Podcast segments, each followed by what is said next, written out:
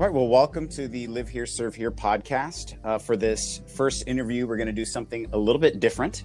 Um, I want to introduce you all to me, Staff Sergeant Marc Limon, um, but I just didn't want to ramble. So I have invited my friend and fellow recruiter um, out of uh, Illinois, Specialist Kim, to do the interviewing. Say hello, Specialist Kim. Hello, I'm Specialist Kim. Thanks for doing this. I know it's kind of strange to say, hey, I want to I want to get interviewed and I need you to interview me for my podcast, but I do appreciate it. Well, first and foremost, I am Staff Sergeant Limon Soldier, and I don't know if any of you are in the military listening to this, but it is incredibly hard to get a soldier out of their duty hours to do something for them. However, that's how phenomenal Staff Sergeant Limon is as a, as a sergeant, as a leader, and I'm more than happy to use my interviewing skills so that everyone in the Kansas Topeka area knows how phenomenal of a leader you are. So I am more than gracious, Staff Sergeant Limon.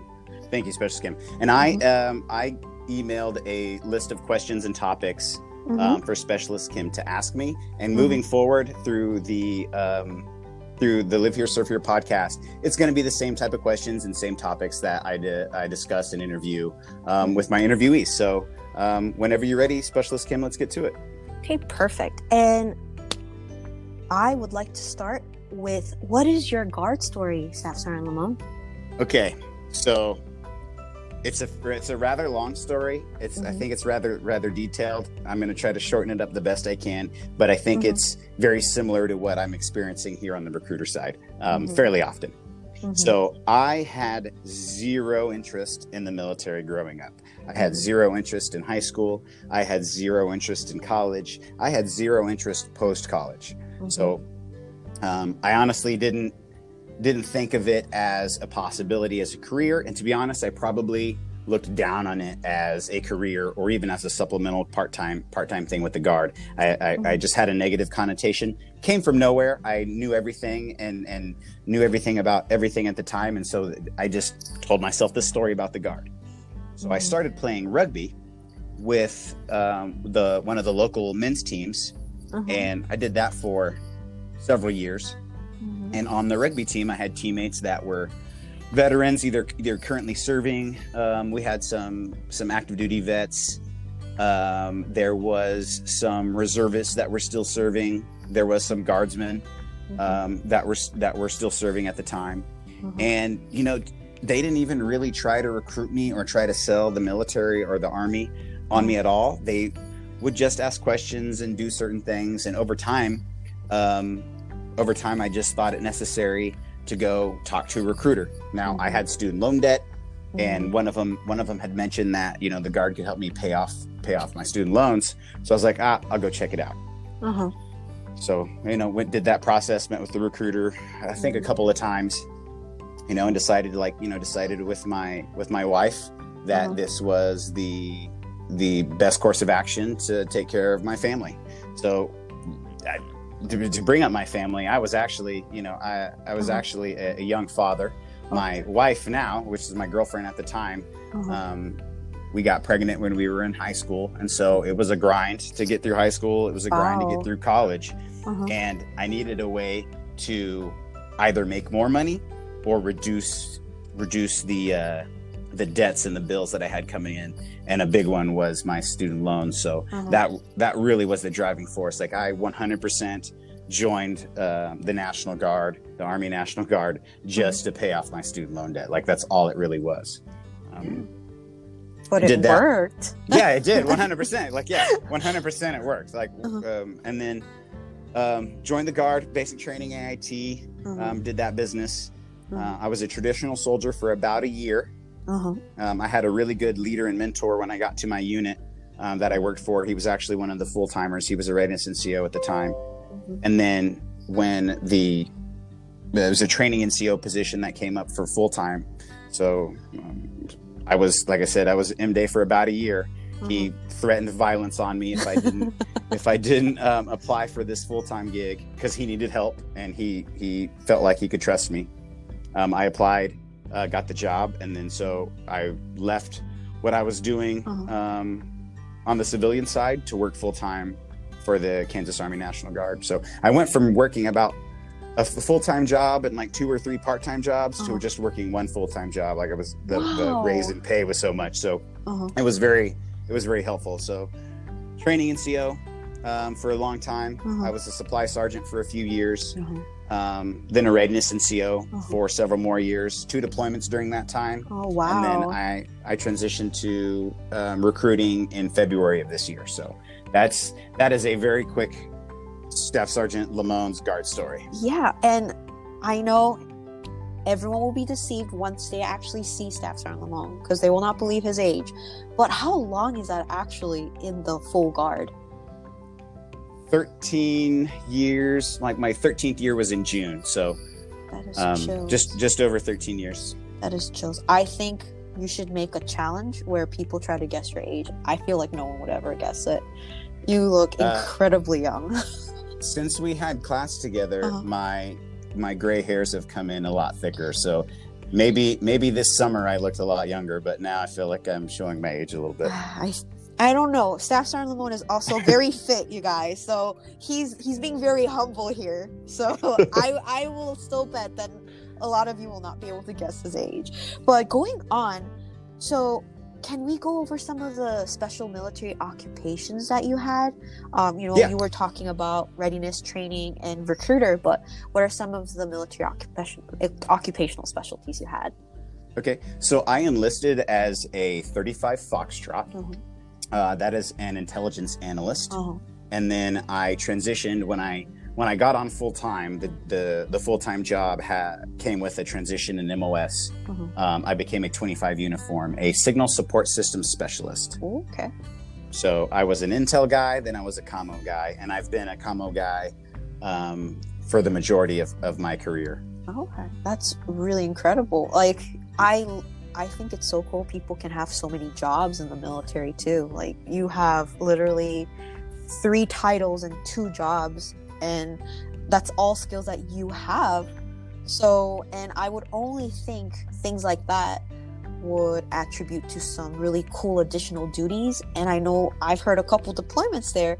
So, would you like to give us some of the the cool stories of you know your special duty assignments or some stuff that you did as a intel guy as a signal support guy that's like really intriguing Yeah. So the the interesting thing about like the AGR program, the Active Guard Reserve program, Mhm. is your full time job is almost an additional duty. mm, So like every day, like whether I was a training NCO or a supply sergeant, the supply sergeant's a little different. uh-huh, Um, or a readiness NCO, like there's no MOS for training NCO. uh-huh, There's no MOS for being a readiness NCO. There is one for being a supply guy, uh-huh, you know, supply sergeant. mhm, But um, so I would, you know, 28 days of out of the month uh-huh, um, work at doing readiness things, you know, making sure that people were getting paid on time, making sure individual training was happening So happening according to Army doctrine. uh-huh, Um, you know, on the training side, when I was just a training NCO, I'd make sure that people's schools were scheduled, made sure that they made the travel to and from and back from the schools, make sure that travel pay was paid out. Um, so, and at that time, when I was a training NCO, I was a 35 Foxtrot. So, on my drill weekends, um, I was an intel guy. Like the training stuff would hold off until Monday, uh-huh. and on the weekend, I would, um, you know, serve under under my staff sergeant or my excuse me, he was my sergeant first class at the time, uh-huh. and you do intel stuff wow when I was a supply guy, Uh-huh. a supply sergeant, um, I would. It's very different in that world because that MOS and full time job directly relate to each other. Uh-huh. So I'd be doing supply stuff all the time. Like I never, I never really had a change of of pace in that regard. It was always supply, supply twenty four seven. uh-huh, Uh, and then as a readiness NCO, I was a. Not only was I t- a, a, a twenty five uniform, uh-huh, so I was doing readiness 28 days of the week, doing signal on the weekends, Mhm. but I was also on the staff. I was a staff NCO at that time as well. So wow um, I was a, a, a you know a representative of the commander and an advisor to the commander in the signal world. I had an officer that I worked with, so we did that. I ran readiness, and I also had a communication section. Um, and I mostly just led the, the my my my younger NCOs, um, and they dealt directly with our um, our communication soldiers. So um, there was a there was a lot of jobs and a lot of management happening at that time, a lot of juggling. So there was yeah, there's a lot of other little things that I've done between there. uh-huh those are the big ones. Like it's, that's that, that how that MOS directly reti- ties to my full time work. Uh-huh. Um, but I've done things like um, I was a ha- hazmat certifier, so uh, at, at, for a period of time, I was legally um, able and trained to uh, inspect, identify, and verify packaging for um, hazardous materials transportation. Wow. Um, I did that through the military; they needed that. Uh, I've done. Uh, I've been a communications, um, a ComSec custodian, uh-huh. which is a communication security custodian, meaning that I was authorized to um, manage and issue and track the the lifespan of um, the ComSec key things that we use to to speak either secret or top secret on on communication devices Uh-huh. um, in, in in the states and overseas, certain things like that. Uh, but there's, I mean, I've been a bus driver. You know, I learned how to drive a bus in the army. That's Uh, I awesome. Learned, I learned very well how to drive a bus in the army. Um, but like, yeah, different things like that. I mean, I, I was always one that was willing to volunteer for things, and because I was the lowest ranking full timer in my unit, I Mhm. got voluntold several times that I was learning how to do things. But you have so much skill sets now. Wow, I cannot drive a bus 100%. That is respects for that. And honestly, from hearing that, I feel like asking this next question, I feel like it should be superhero for your civilian occupation. But Yeah. prior to recruiting and all the full time opportunities you had, what was your last civilian occupation? So before I came on full time Mhm. with the with the Army National Guard, Mhm. I was a um, I worked in the mental health field. So I started off. Oh, I can't remember what my title was. It was so long ago. Um, I was uh, essentially like, oh my gosh, I can't think of it. But I worked. I worked with uh, in a mental health facility Mhm. doing like um, play therapy Okay. a lot of the times. Uh-huh. So I started off with uh, middle school kids, and uh, that was very difficult because they we just didn't mesh very well. They were fine; they were Mhm. actually great kids, but they are they are the the most dramatic of uh, anybody on, on planet Earth. Um, but I, I, during that time, I had the opportunity to work um, in in play in a play therapy group with younger children Uh-huh. um, that had trauma. So I, I worked in a, a trauma play play therapy group Oh, wow. um, with a partner for several years, and then bef- before I left that job, I was a uh, a case manager. So I did one on one case management in the home or in or in the office um, with a number of clients. I'd say I probably had Uh-huh. 17, I think. Uh-huh. 17 that that I would see and would work through things individually and things with the family and stuff like that. So I worked in the mental health field um, before I became a soldier, and then now I'm a soldier. In addition to doing these things, I'm Uh-huh. also a partner. Um, you know, a, a partner in a small business locally as well. So What? Hey, can we, can you tell us a little bit more about this business? That's incredible that you do this and have that on the side too. Yeah. Yeah, so uh, about five years ago, Uh-huh.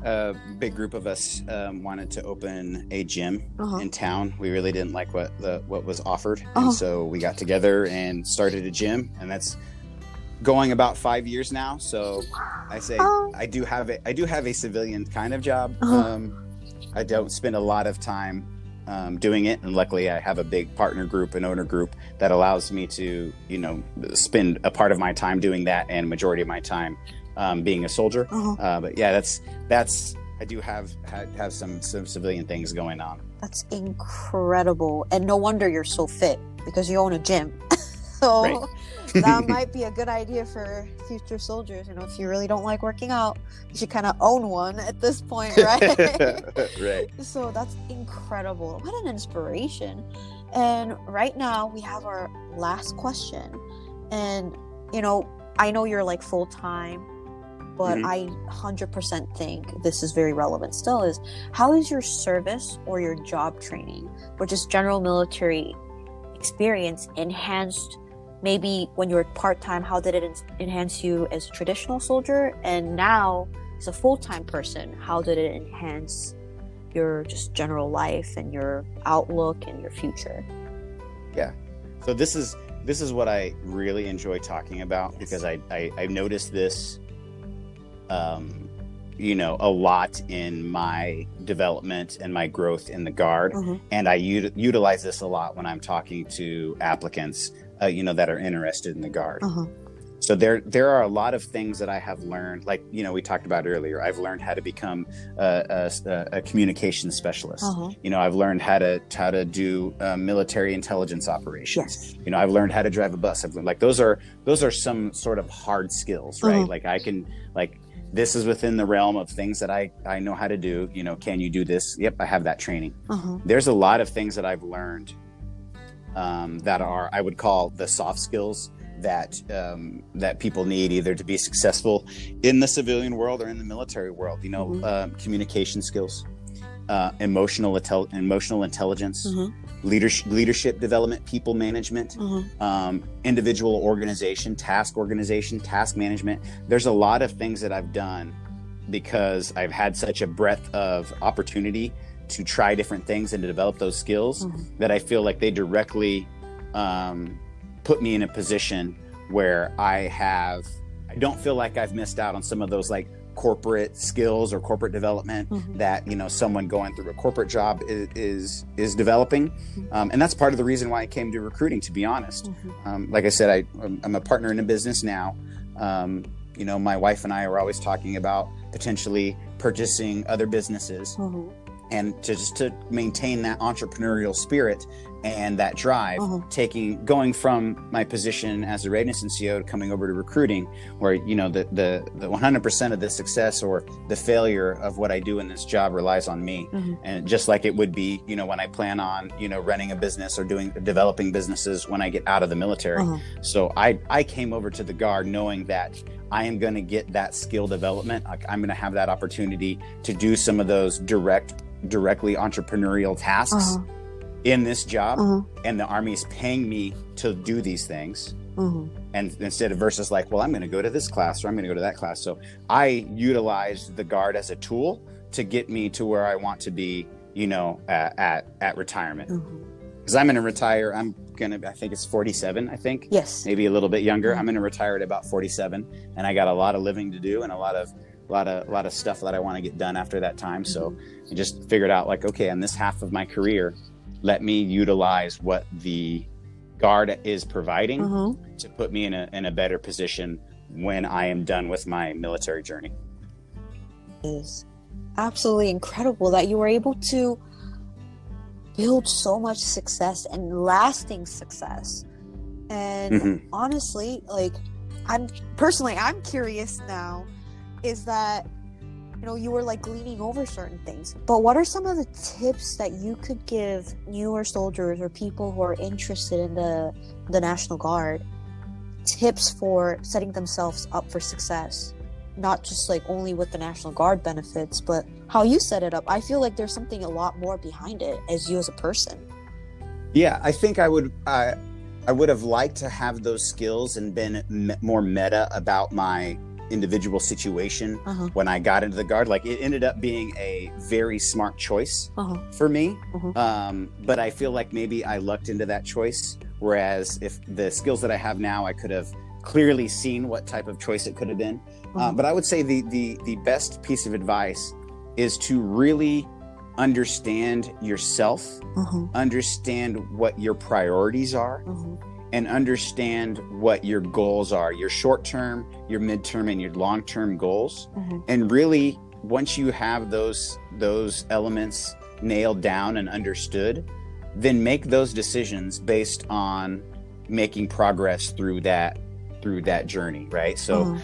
try to you know really weigh those things understand what you have in front of you understand what you know what opportunities are in front of you Uh-huh. and then weigh them against your other opportunities and say okay can i utilize the guard for example to get to where i want to be Uh-huh. because I, I always tell people the guard is a is a tool to get you to where you want to be Yes. if at the end of the day you want to join the guard because that's what you want to do fantastic that's Mhm. great but there are additional benefits that you can get from being a member of the guard so let's talk about what those benefits are like how else can it be a benefit to you um, that may not be important to you at the moment because you know all i want to do is join the guard Uh-huh. but if you fail to identify what some of those secondary or tertiary benefits are Uh-huh. you're not going to know when you want them or when your priorities change later and that becomes something important to you, you're not going to have the understanding and the knowledge to utilize them the way you want to at that time. So it's really just being more aware of where you are in your situation right now, Mm-hmm. where you think you want to be in the next few years, and then making decisions based on that.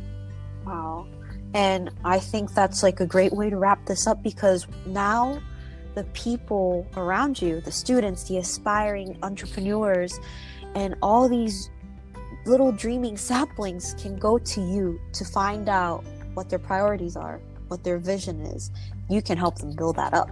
So they're Right. incredibly lucky, right? I, I like to think so. Yes, I like to think so. Oh, you are incredible at it, Sarn. You are so humble. I can't believe it. Like, and you know that's that's how you know he's a true leader. He's never once boasted. He has always been steadfast, patient, and he actually helped me prioritize a lot of stuff and get my mind into the game a lot too. So, Topeka, Kansas, you are absolutely blessed with a gold mine of information, patience, and wonderful leadership. And I think that's where I am done my job, and it was an absolute pleasure to talk to you once again, Staff Sergeant Limon.